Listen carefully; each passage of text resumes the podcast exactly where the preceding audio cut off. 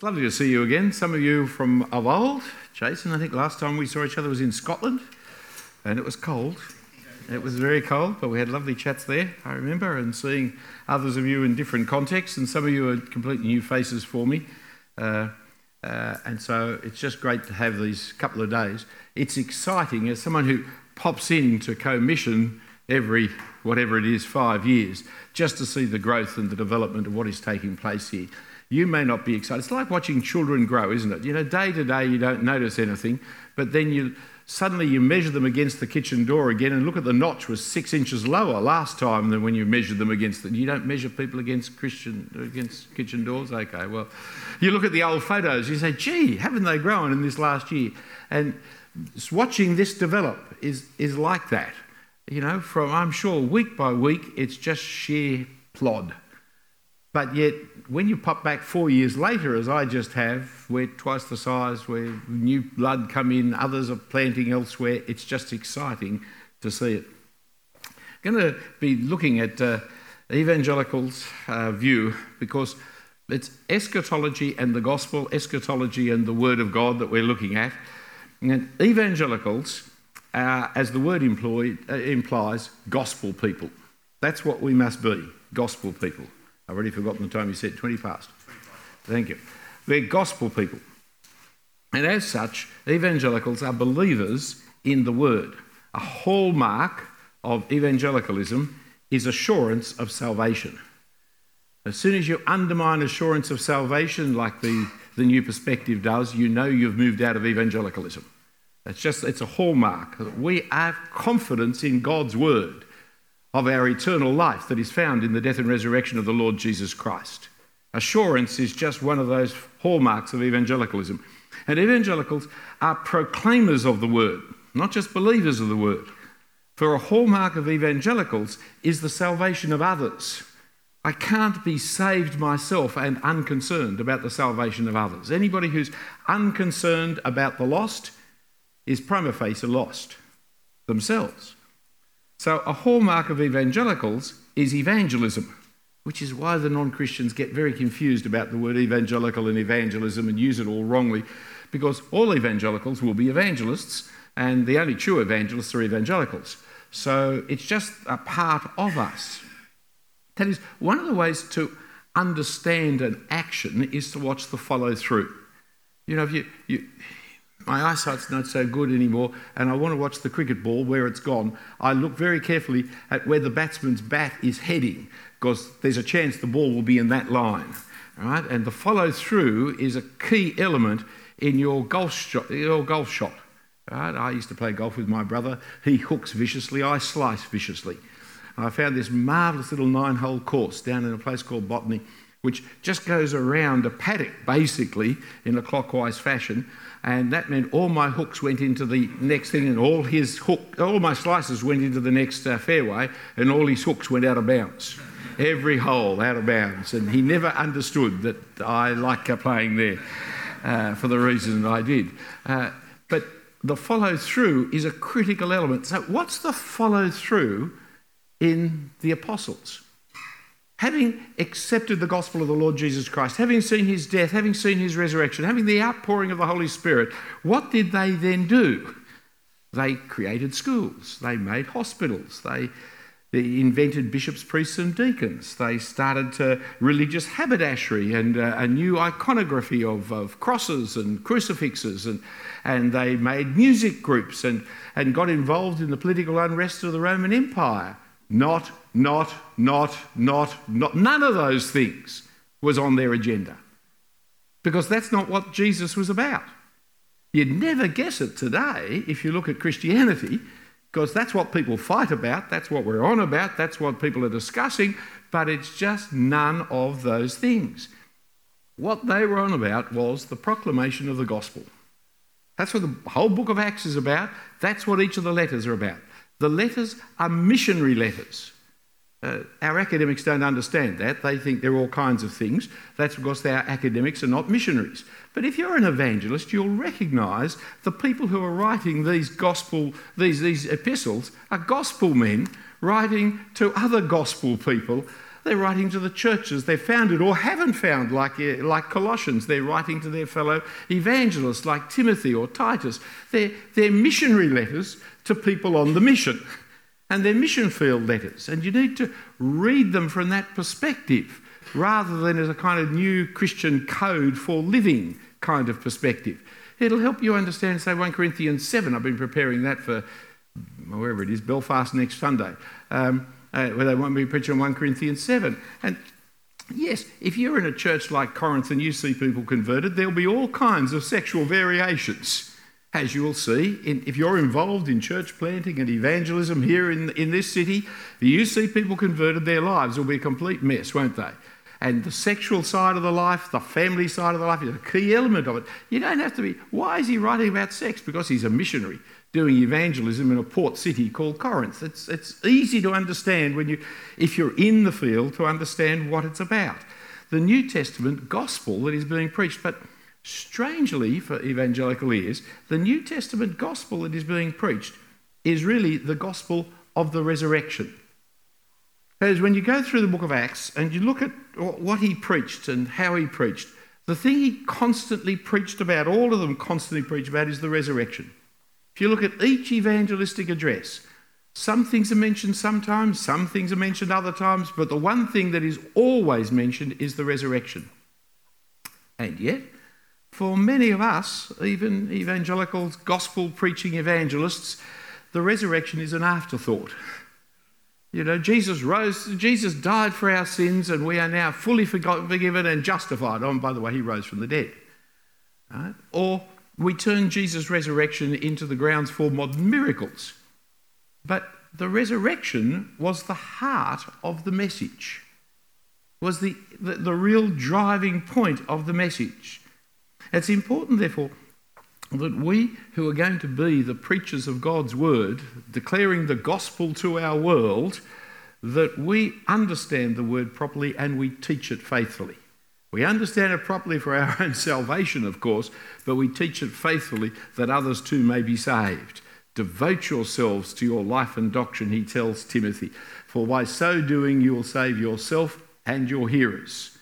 And so we really need to look carefully at the resurrection as the gospel, because that's what eschatology is about. Now, when you were in theological college or whatever it may be, and please do not misunderstand me, I am very committed to theological education and formal theological education, I mean by that, tertiary formal theological education for those who would be professional Bible teachers. But when we're there, lectured by people who are not missionaries, eschatology is an add on last topic in a systematic theology course, consisting of subjects like heaven, hell, parousia, angels, and the miscellany that they couldn't fit into any other part of the course. All kinds of bits and pieces get put at the end of the course called eschatology. But that just shows they haven't understood the Bible because eschatology should be the first topic. Eschatology runs all the way through the Bible. The Bible is an eschatological document. It's, that is the storyline of the Bible. From creation to the parousia, it's all eschatological. For Christianity is historical. Christianity is not a magic religion, it's not a nature religion. Christianity is a historical religion. In fact, we invented history. There's no point having Buddhist history or Hindu history because there is no past and there is no future, there is only the moment. But we are the people of history. We believe there is a beginning in the creation, and there is an end in the return of the Lord Jesus Christ, and God is supervising the whole events that lead from the beginning to the end. And therefore, what has happened in the past is important for the future, especially as God makes promises in the past about what He will do in the future. And so we have the sense of history. History is being dropped out of the Australian curriculums in schools and education as our community turns away from Christianity. The secularisation of our educational system has now made history a really fourth rate subject. Very few people are studying it, less and less are studying it. And anyway, you don't need to study it because it's all on your phone, isn't it? And therefore, uh, the modern concept of knowledge is don't have any, just have a phone. All you need to know is how to access information if you've accessed information, then you don't have to know anything, do you? Which is why the, uh, the modern young adult is a complete ignoramus. Um, they don't think because thinking requires having information in your mind. And if you've got no information in your mind to think with, you don't think. What you do is you feel, you experience. All truth is determined by how I feel about it now and what Mr. Google tells me if I pull it out of my phone. Of course, once I've found it on Mr. Google on my phone, I immediately put it back in my pocket and forget it. Uh, don't want it to clutter up my processes of feelings. So, history you see, the society's turned away from Christianity and now it is divulging itself of the Christian things, bit by bit by bit. The sexual ethics being one of the ones that went in the 1960s. But today, history is being thrown aside as an unimportant exercise uh, in your educational process. But Christianity gave rise to history because we are historical as people. This is how we understand ourselves because God has created us and one day will come for us. And so it runs right through the Bible. Take the creation itself, you see. God creates the world, He plants man, He gives man the, uh, the responsibility for the world, he, man in terms of humanity, male and female together, to fill the earth and to uh, subdue the world. Uh, the world needs subduing, apparently. It's not perfect when it's good because it needs subduing. And to look after the garden to care for the garden, but not to eat of this fruit, not to eat. And so they eat of this fruit, and so they now are cut off from the tree of life. And the end of chapter 3 is all the Bible you need if you're a natural religion person. That's, that's it. That's creation. It explains who we are, why we are, why it's a mess. We're no longer living in the paradise, we're now living outside. Pain and suffering in our relationship women and pain and suffering in our work men. It explains us. Except for chapter 3, verse 15, 16. About your seed will crush the serpent and the serpent will strike your. There's that is the indication something else is going to happen beyond chapter 3, which is why chapter 4 then starts off immediately with her joy that she's produced the son who is going to destroy the serpent, but of course, he is destroyed by the serpent. And so the concept that there is an ongoing story is built right from the beginning as God continues to make promises. That promise of looking for the seed of the woman governs the next 11 chapters or so of Genesis until we come to Abraham. But either the genealogies, the genealogies are not there for no purpose. They're very important as they indicate the search for the son of the woman. Who is going to be? And finally, you turn up with, with Abraham, and Abraham, well, it's not him, but it's his son. But of course, he doesn't have any. And so we continue to work through a storyline in the whole Bible, which is heading somewhere. It's heading to an end point. There's a, that we're going somewhere, not just here. We're here to go somewhere else, is what the whole character of the Bible is. And so God in the Old Testament continually foretells what is going to happen. And when you come to the New Testament, it's all about fulfillment. Uh, look with me to Luke chapter 1, verse 1. Luke 1 1, as he starts the gospel, right? Uh, Luke 1 1. Inasmuch, I'm using ESV, sorry, uh, if you've got something else. Inasmuch as many have undertaken to complete a narrative of these things that have been accomplished among us. The things that have been fulfilled amongst us. It's a funny way of talking about what's happened. I'm not telling you about what's happening, I'm telling you what's been fulfilled amongst us. Or think about Jesus, the great evangelist. You would know Jesus was an evangelist, don't you? You know, it's funny if you ask Christians, what was Jesus? They'll say teacher, healer, saviour, Lord, etc., etc. Hardly anybody will say evangelist. But evangelist is how he's introduced to you in Mark chapter 1. The Spirit immediately drove him out into the wilderness, and after he was tempted, then we read verse 14. Now, after John was arrested, Jesus came into Galilee preaching the gospel, evangelizing, preaching the gospel of God. What's the gospel of God? The time is fulfilled. See, eschatology lies at the heart of the gospel. The time has been fulfilled. The kingdom of God is at hand. Repent and believe. Doesn't mention the cross, doesn't mention the resurrection, but he mentions the coming of the kingdom of God, and it's close by because that which was promised is now being fulfilled. The New Testament is the fulfillment of the Old Testament. And so this is the end times that we are involved in and engaged in. Uh, think uh, to Hebrews 1. Hebrews 1, nick across there. Sorry, it's a bit of Bible flipping. We'll get to a long passage in a moment. Hebrews 1. 1 1. Long ago, many times, in many ways, God spoke to our fathers by the prophets. But in these last days, He has spoken to us by His Son whom he appointed the heir of all things, through whom he has created the world. He's the radiance of the glory of God and the exact imprint of his nature, and he upholds the universe by the word of his power. After making purification for sins, he sat down at the right hand of majesty on high, having become as much superior to angels as the name he has inherited is more exalted, eh, more excellent than theirs. Something has happened that has never been before. In the past, God spoke bit by bit, piecemeal, by this prophet, by that prophet, a little bit here, a little bit there.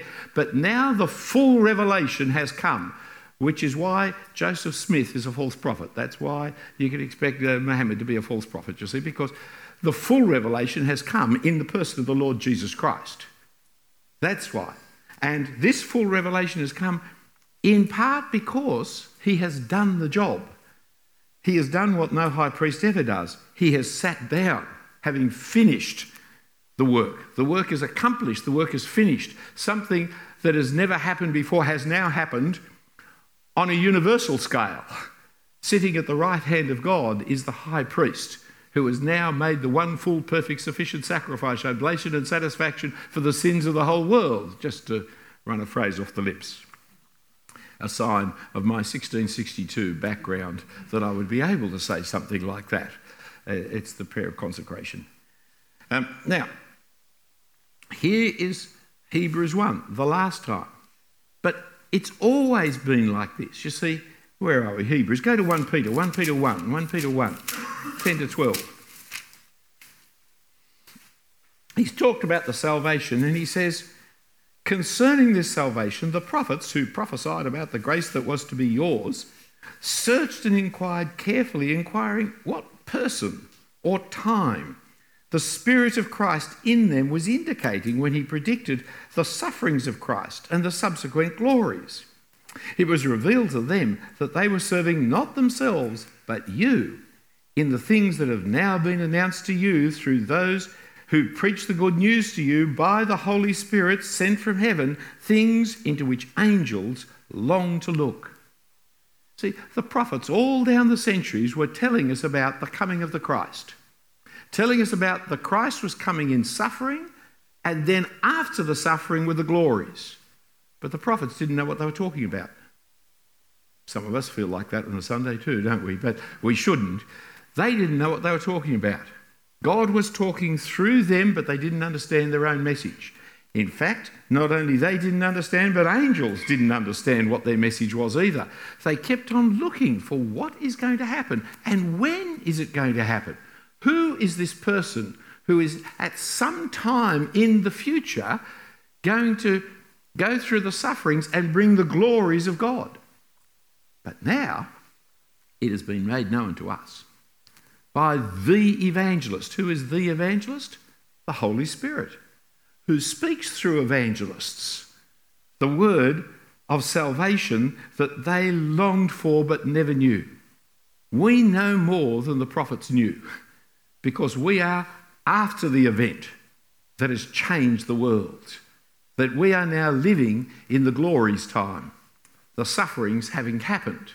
Mind you, there's, a, there's an overlap, as we know, because the sufferings of Christ are being fulfilled in our sufferings at the moment as well.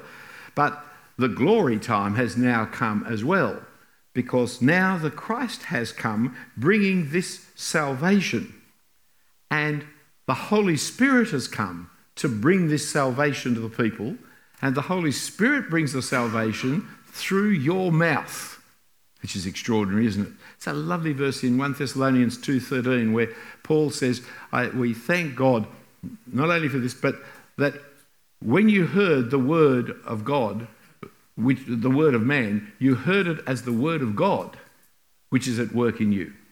So here I'm speaking my words, but actually it's God's word. Because if I'm preaching the gospel, the Holy Spirit is using me to preach the gospel. For the Holy Spirit comes as the world evangelist. Jesus was an evangelist, the Holy Spirit is the evangelist today.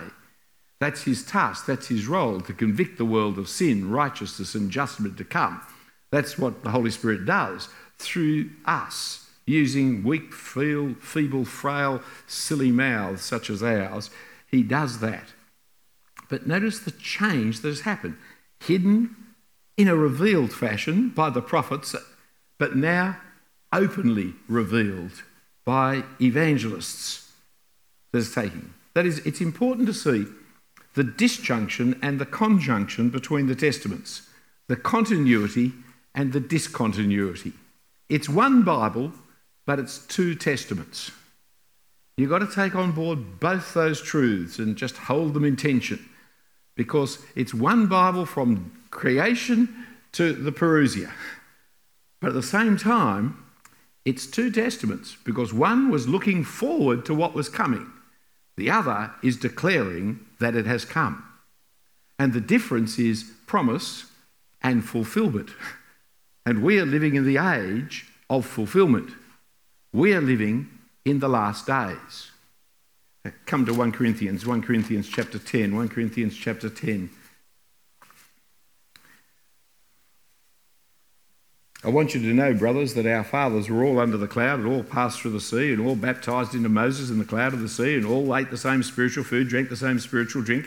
For they drank from the spiritual rock that followed them, and the rock was Christ. Nevertheless, with most of them, God was not pleased, for they were overthrown in the wilderness. Now, these things took place as examples for us. They happened for us, that we may not desire evil as they did. Do not be idolaters, as some of them were, as written, people sat down to eat and drink and rose up to play. We must not indulge in sexual immorality, as some of them did, and 23,000 in a sing- fell in a single day. We must not put Christ to the test, as some of them did, and were destroyed by serpents, nor grumble, as some of them did, and were destroyed by the destroyer. Now, these things happened to them as an example, for us that is, but they were written down for our instruction on whom the end of the ages has come. See who we are? We are the people at the end of the ages. We are the people for whom the Old Testament was written. The Old Testament's not a Jewish book, the Old Testament's a Christian book. You know, you, you know that you're in a false and heretical theological system and university or college when they have Hebrew scriptures and, and Christian scriptures. You know that they have actually not understood the Christian scriptures. Uh, they are not only not Christian, they are also intellectually bankrupt. But don't worry. We read the Bible and we can see what the Bible itself is saying. It's saying the whole Old Testament happened for Christians to prepare us. And who are we? We are those on whom the end of the ages has come. Eschatology is not the last topic about angels and stuff at the end of the world. Eschatology is about the whole Bible. It is an eschatological book. And the gospel we preach is an eschatological gospel that we are proclaiming. For we are proclaiming the time has been fulfilled. The kingdom of God has come. Repent and believe the gospel. We're talking about the end. The key part is the resurrection of Jesus, then, you see. For the Old Testament prophesies the resurrection. Ezekiel 37 is a great passage on the prophecy of the resurrection, you know, the valley of the dry bones. When the coming of David at the end of that chapter, the king, the kingdom that comes, comes to a people who have been raised from the dead. Uh, Daniel 12 also speaks of it. But Daniel, remember, he's told to bind all this up, lock it up. It's not for now, it's for later. And that's the passage that lies behind Revelation chapter 1 uh, where it talks, it's, it's, mistranslated, but you work hard in your Greek, you'll see it's mistranslated by nearly all the translations because it's actually they don't understand. It's referring to Daniel 12 when it talks about Jesus coming in these last times. It's telling you what will happen after this. Given these things have happened, what's next? These things have now happened, so what's next? If you understand what's happened, if you understand it properly, you'll know what's happening next because it's an inevitability. It flows out from. You've seen the sufferings, what's next? The glories. Because that's what they've been told sufferings, glories. We've seen the sufferings, glories is what you expect next. And so, Daniel 12, he's got to lock it up. But we don't have to lock it up, we have to expound it, we have to explain it. For the Son of Man has come to the Ancient of Days in the clouds. He didn't come down to us, he came, as in Daniel 7, up to God. It's actually, he's gone. Uh, Erchomai, Purimai, go, come, it depends where you're standing. They're, they're both the same. The Greek verb go and come is exactly the same word. It's the word of going up to the Ancient of Days to receive from him all authority to rule over all nations for all time the Son of Man has now come in the clouds to the, to the Ancient of Days. You and I are all concerned about ourselves. When's he going to come back to us? But the Bible's all about him coming to his glory. That's the important thing. We, we are here in the Bible, but we are the. It's about Christ, it's not about you. It, the, the centre point is Christ, not us. And so we read coming in the clouds and we read it as coming to us. And he will come to us in the way in which he went in Acts chapter 1. Right? But it's all about the great news is he's come to God. That's the big news. Coming to us is just an afterthought. It's, it's, a, it's a minor thing. So coming up to the Father to receive all power, to rule all kingdoms for all time, that's the great news. And so the resurrection is what is important. The resurrection. Uh, Come to Acts chapter 4. Acts chapter 4. It's a funny little phrase there. Most people miss Acts chapter 4. Sorry, I move at speed and uh, have this accent that you can't understand. It's called pure English. Those with it recognize that the person is speaking without an accent. Chapter 4, you ready? And as they were speaking to the people, the priests and the captain of the temple of the Sadducees came upon him, upon them greatly annoyed because they were teaching the people and proclaiming Jesus' resurrection from the dead. Is not what is said, is it? I hope it's not in your translation. You see how I misread it? Teaching the people and proclaiming in Jesus the resurrection from the dead. If you haven't understood the resurrection, you will not understand Jesus' resurrection. But if you've understood the resurrection, when a man rises from the dead, you'll understand what he's doing. If you remember uh, Jesus' parable, the rich man and the poor man, and the rich man uh, goes to Abraham's bosom, and the poor man, no, the rich man goes to Hades, and the poor man goes to Abraham's bosom. always puzzled me as a child as to why a man had a bosom. I thought that was a naughty word or a word that only related to women or both. And so Abraham having a bosom worried me, and it also worried me as to how many men were on his bosom was the whole everyone hanging onto the hairs of his chest and why we were there. It's like the Mount of Olives. You ever pondered about climbing a Mount of Olives? It'd be very difficult, really, wouldn't it? Uh, there's all kinds of things. Well, if you weren't a child in Sunday school, you didn't have anything to think about. So I had all kinds of puzzles to think about. Anyway, he's up there in Abraham's bosom, and the, the rich man says, Send back my brother, send back Lazarus to warn my brothers. And what does Abraham says? No, they have Moses and the prophets. If they will not listen to them, they will not believe, even if someone rises from the dead. And yet we use the resurrection as an argument for the existence of God. It's not how the New Testament uses the resurrection. The resurrection is the argument for the judgment of the world. Acts chapter 17, you see, the high point of his speech in the Areopagus is that God has shown this, God has demonstrated it, God has assured us of the judgment by raising him from the dead. Because you've got to understand what the Old Testament is teaching about the resurrection to understand what happens when a man rises from the dead. The Bible, the Word of God, is eschatological. Take John 11. John 11, there we go.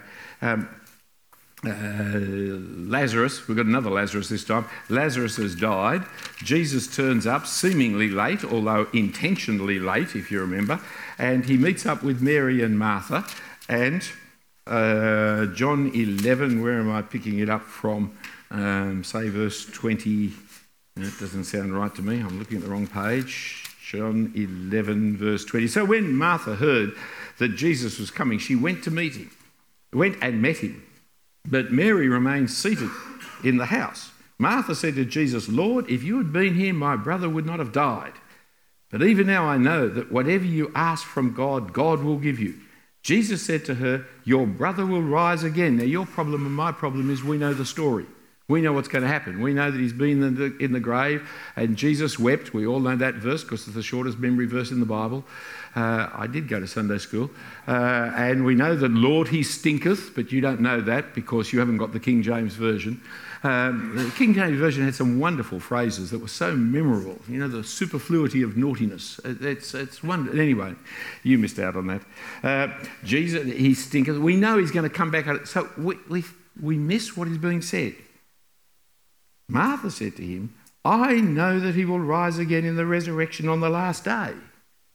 See, when you say this man's going to rise again, you're saying, in our parlance, he's going to go to heaven. Because heaven at the end of the world is the resurrection for a good Jew. So to say he's going to rise again, have you ever wondered? Jesus keeps telling his disciples that they're going to take me away, they're going to persecute me, they're going to knock me, they're going to bash me up, they're going to hand me over, they're going to crucify me, and after three days I'll rise again. Ever wondered why didn't they say, oh, he's going to come back to life? Because three days is the day of salvation, and resurrection is the end of the world. What they didn't realise was the end of the world had come in the crucifixion and resurrection of Jesus. They hadn't taken on board the reality of the eschaton, that now is the time. Now is the day of salvation. Now is the resurrection. In Jesus is the resurrection. And so Jesus says, I said to her, I am the resurrection and the life. Whoever believes in me, though he die, shall not live, uh, he sh- yet he shall live. And everyone who lives and believes in me shall never die. Do you believe this? And she said, I know you're the Christ. And if you're the Christ, you're the one who brings the kingdom. If you're going to bring the kingdom, you're going to bring the resurrection. It's all happening. This is the moment. This is the time. The time is fulfilled. The kingdom of heaven is at hand. Get ready. Now is the time. And in his death and resurrection, the kingdom of heaven opens up. And we now live in the last days. That is, I'm not going to go to heaven when I die because I'm in heaven already. I've been raised up with Christ to sit in the heavenly realms already. Thought the chairs would be more comfortable. Well, these aren't bad. But I'm sitting with Christ now. And so, our passage in 1 John, you see, we are now the children of God. the world doesn't see us yet, but it is now. It has already happened. You could say the same thing in uh, Colossians 3. If you've been raised with Christ, seek the things that are above, set your heart on the things that are above, not on the things of this earth, because your life is dead and your life is now hid with Christ in God. When God, Christ appears, then you will appear with him. It's not something new is going to happen to you then, it's just going to be revealed then as to what you are already in Christ. We are now in the eschaton. The whole gospel is about it. We are coming to proclaim these are the last days. For this is the resurrection. This is what it's all about. Okay, turn with me to Acts chapter 2. A small little passage. Because this is the first great Christian sermon. This is the first sermon that is preached in the eschaton. This is the first sermon that's preached after the resurrection. Uh, Jesus speaks to them, but this is the first Christian speaking. When, when the day of Pentecost arrived, they were all together in one place. The word arrived again is a word of fulfillment. They were all together in one place, and suddenly there came from heaven a sound like a mighty rushing wind, and it filled the entire house where they were sitting. And divided tongues as of fire appeared to them and rested on each of them. And they were all filled with the Holy Spirit and began to speak in other tongues as the Spirit gave them utterance. Well, to understand chapter 2, you've got to remember chapter 1. Small detail, but you've got to remember it. In chapter 1, verses 4 and 5, the risen Jesus has told them that the baptism of the Spirit is about to happen. John the Baptist said, when the kingdom, when the Christ comes, he will baptize with the Spirit. And now Jesus is saying, You're about to be baptized with the Spirit. Jesus had told them the Spirit was coming to do certain things amongst them. And that's what's also mentioned down in verse 8. But you will receive power when the Holy Spirit come upon you. You will be my witnesses in Jerusalem, Judea, Samaria, and to the ends of the land. That is, the apostles in particular were to be empowered to be witnesses. Well, that's what the Spirit has come to do. So the Spirit is coming to baptize people, to bring people into the new kingdom, and to these Christian people in particular, to equip them to be witnesses. That is, when you look at what Jesus promised at, uh, in uh, uh, John's Gospel, you know, the night he was betrayed, there are five promises of the coming of the Holy Spirit in chapters 14, 15, and 16. And they're promised that the Spirit will not leave them. Lo, I am with you to the ends of the age. But He's with us in the Holy Spirit. The Spirit will not leave. He's leaving, but the Holy Spirit won't leave them. And the Spirit will remind you what I said and will teach you everything that I have said, which is a particular apostolic ministry, seeing He can't remind me what Jesus said in my presence because I wasn't there. But the Holy Spirit teaches the apostles, which is how we know the truth of what was said. And not only that, the Holy Spirit comes to be a witness. I'll come back to the witness in a minute. And the Holy Spirit is going to convict the world of sin, righteousness, and judgment. And the Holy Spirit is going to lead you in all the truth. That is, all the truth that is of me, says Jesus in chapter 16. But the third one is this one witness in chapter 15, which is all in the context of persecution. The world hated me, they'll hate you.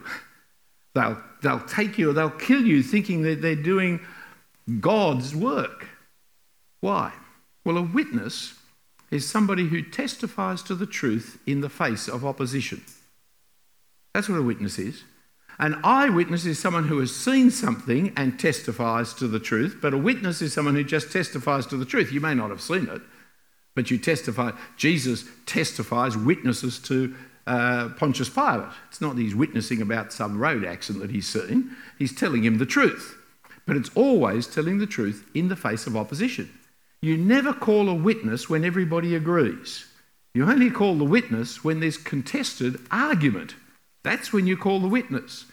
And that's why the word witness, martyrion, wound up as our word martyr, because it's connected to opposition, conflict. And that's why you need power. You need the power of the Holy Spirit to witness because He is the witness and we share in His witnessing. And He enables us to have words to say when they drag us before courts and councils and, and, and, persecution and threaten us. He gives us the words to say in that context. You will be my witnesses, he says. And so now in, uh, we see the fulfillment of the baptism of the Spirit, but also the empowering of them, the filling of them to speak. Throughout the book of Acts, as in the Old Testament, the phrase filled with the Spirit is nearly always with and, and then you add something on. Filled with the Spirit and spoke, filled with the Spirit and went, filled with the Spirit and, and healed, filled with the Spirit and. It's always an and thing. That is, it's an empowering of the Spirit for a particular purpose. And having been filled with the Spirit, you can be again filled with the Spirit later and filled with the Spirit later. Some of them are filled three times in the book of Acts, the same person. It's a momentary enabling to do a task that is being spoken of here. So they're baptized with the Spirit, which is something that brings them into the kingdom, but they're also filled with the Spirit in order to speak. And when they spoke, they spoke, verse 11, the wonderful, was it, the, the, uh, the, the mighty works of God. That's what they were speaking, the mighty works of God. But notice who they're speaking to. Now there were dwelling in Jerusalem uh, Jews, devout men from every nation under heaven, and at this t- sound, uh, at this sound, the multitude came together, and they were bewildered because each one was hearing them speak in his own language. And they were amazed and astonished, saying, "Are not all these speaking Galileans?" I don't know how you translate that into uh, England. I know how to translate it into uh, Australian. You say, "Aren't all these uh, Queenslanders?" Um, I don't know how you translate it here. Uh, Norfolk, is that where it is? I, uh, it's, it's, somewhere, isn't it? I'm sure. Um, aren't these all Galileans? And how is it that we hear each one of us in our own native language? Parthians and Medes and Elamites and residents of Mesopotamia and Judea and Cappadocia and Pontus and Asia and Phrygia and Pamphylia and Egypt and parts of Libya belonging to Cyrene and visitors from Rome, both Jews and proselytes, Cretans and Arabians. Why? Why does he give us a geography lesson at this point? You ever asked that question? Why? Uh, what, what's, I mean, I know he's making a point all kinds of people from different places are hearing them in their own language. But such details as to where they came from. It might be just historical note, but I suspect not. Both Jews, proselytes, Cretans, and hearing them tell in their own tongues the mighty works of God. And all amazed, perplexed by saying to one another, What does this mean? But others mock, saying they're filled with new wine. So, here is this great moment when they spoke in tongues or languages. The word uh, is used synonymously, uh, dialectos or glossa, uh, just used synonymously here because that's what's happening. There's a double miracle. They are speaking what they are not natural speakers of, but they are hearing what is, is astonishing in their own language. It's a double miracle that is taking place. But the most important thing is skipped over because of the miracle. Miracles often have this effect. People are so thunderstruck by the miracles, they miss the point. The point is, these Galileans were telling the world, the, the Jews of the dispersion, the Jews under the judgment of God, the wonderful works of God. And what were the wonderful works of God? Jesus has died, Jesus has risen. That's the wonderful works of God. They are proclaiming the wonderful works of God. There's a wonderful sermon I heard from uh, uh, Lloyd Jones some years ago, when saying, as he always did, this is the most important verse in the whole Bible. Uh, the, the wonderful works of God was what they proclaimed. I frankly had never noticed that that's what they were talking about. I was always so caught up with the fact that they were speaking in different languages that I ignored what they were saying. But the people heard in their own language those who had been dispersed under the judgment of God, because remember, dispersal is judgment. Those people who had dispersed under the judgment of God, they were hearing God's saving work. But Peter, standing with the eleven, lifted up his voice and addressed them, saying, Men of Judea and all who dwell in Jerusalem, let this be known to you and give ear to my words. For these people are not drunk, as you would suppose. It's only the third hour of the day, which means they weren't Australians. But this is what was uttered through the prophet Joel. And in the last days it shall be, God declares, that I will pour out my spirit on all flesh, and, and your sons and your daughters, your prophecy, and your young men shall see visions, and your old men shall dream dreams. Even on the male servants and female servants in those days I will pour out my spirit, and they shall prophesy. And I will show wonders in the heaven above, and signs in the earth below, blood and fire and vapour of smoke. And the sun shall be turned to darkness, and the moon to blood, before the day of the Lord comes, the great and magnificent day. And it shall come to pass that everyone everyone who calls on the name of the Lord shall be saved. This is the end of the world. That's what he's saying. Here is prophecy, the Christian prophecy, the outpouring of the Spirit. The outpouring of the Spirit gives us the prophetic word. Jesus is King, He rules over the universe, and now the judgment has commenced. Repent and believe that you too may be saved. Tomorrow I'll pick up more on Acts chapter 2 and our little friend Joel, because if you don't read Joel, you don't understand the significance of what Peter is saying. Because Peter changes Joel. Joel says after that, Peter says in the last days. And it wasn't a slip of his memory, it's an intentional understanding of Joel. And when you understand Joel, you'll understand why all these Charlies in their different places are mentioned. But of course, if you don't read your Bible, you won't know what it says. So we better read Joel tomorrow.